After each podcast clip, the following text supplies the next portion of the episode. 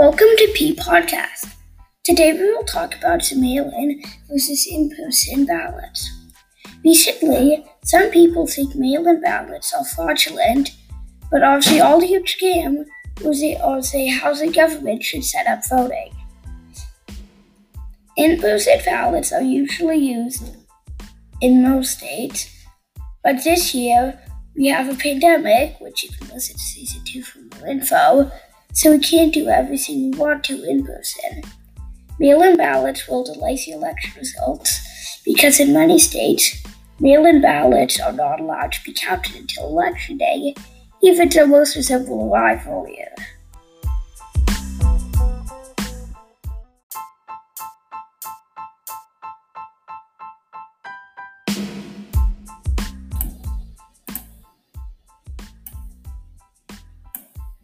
So, are they fraudulent?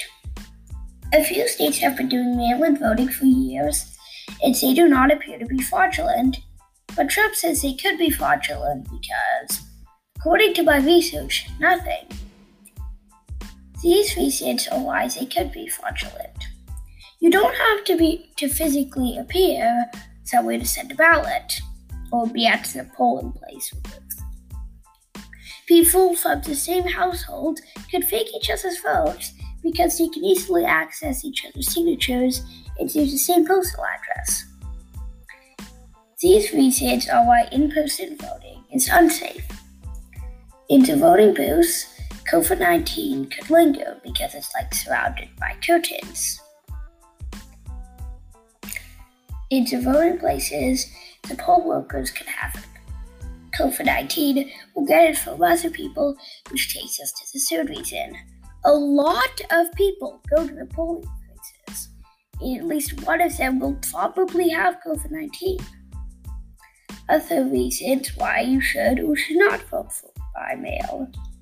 People cannot get help by poll workers if they do not know what to do because, like, with mail in, they can put a paper saying do this with your votes, but if people are like, um, I have a question, do I do this or this?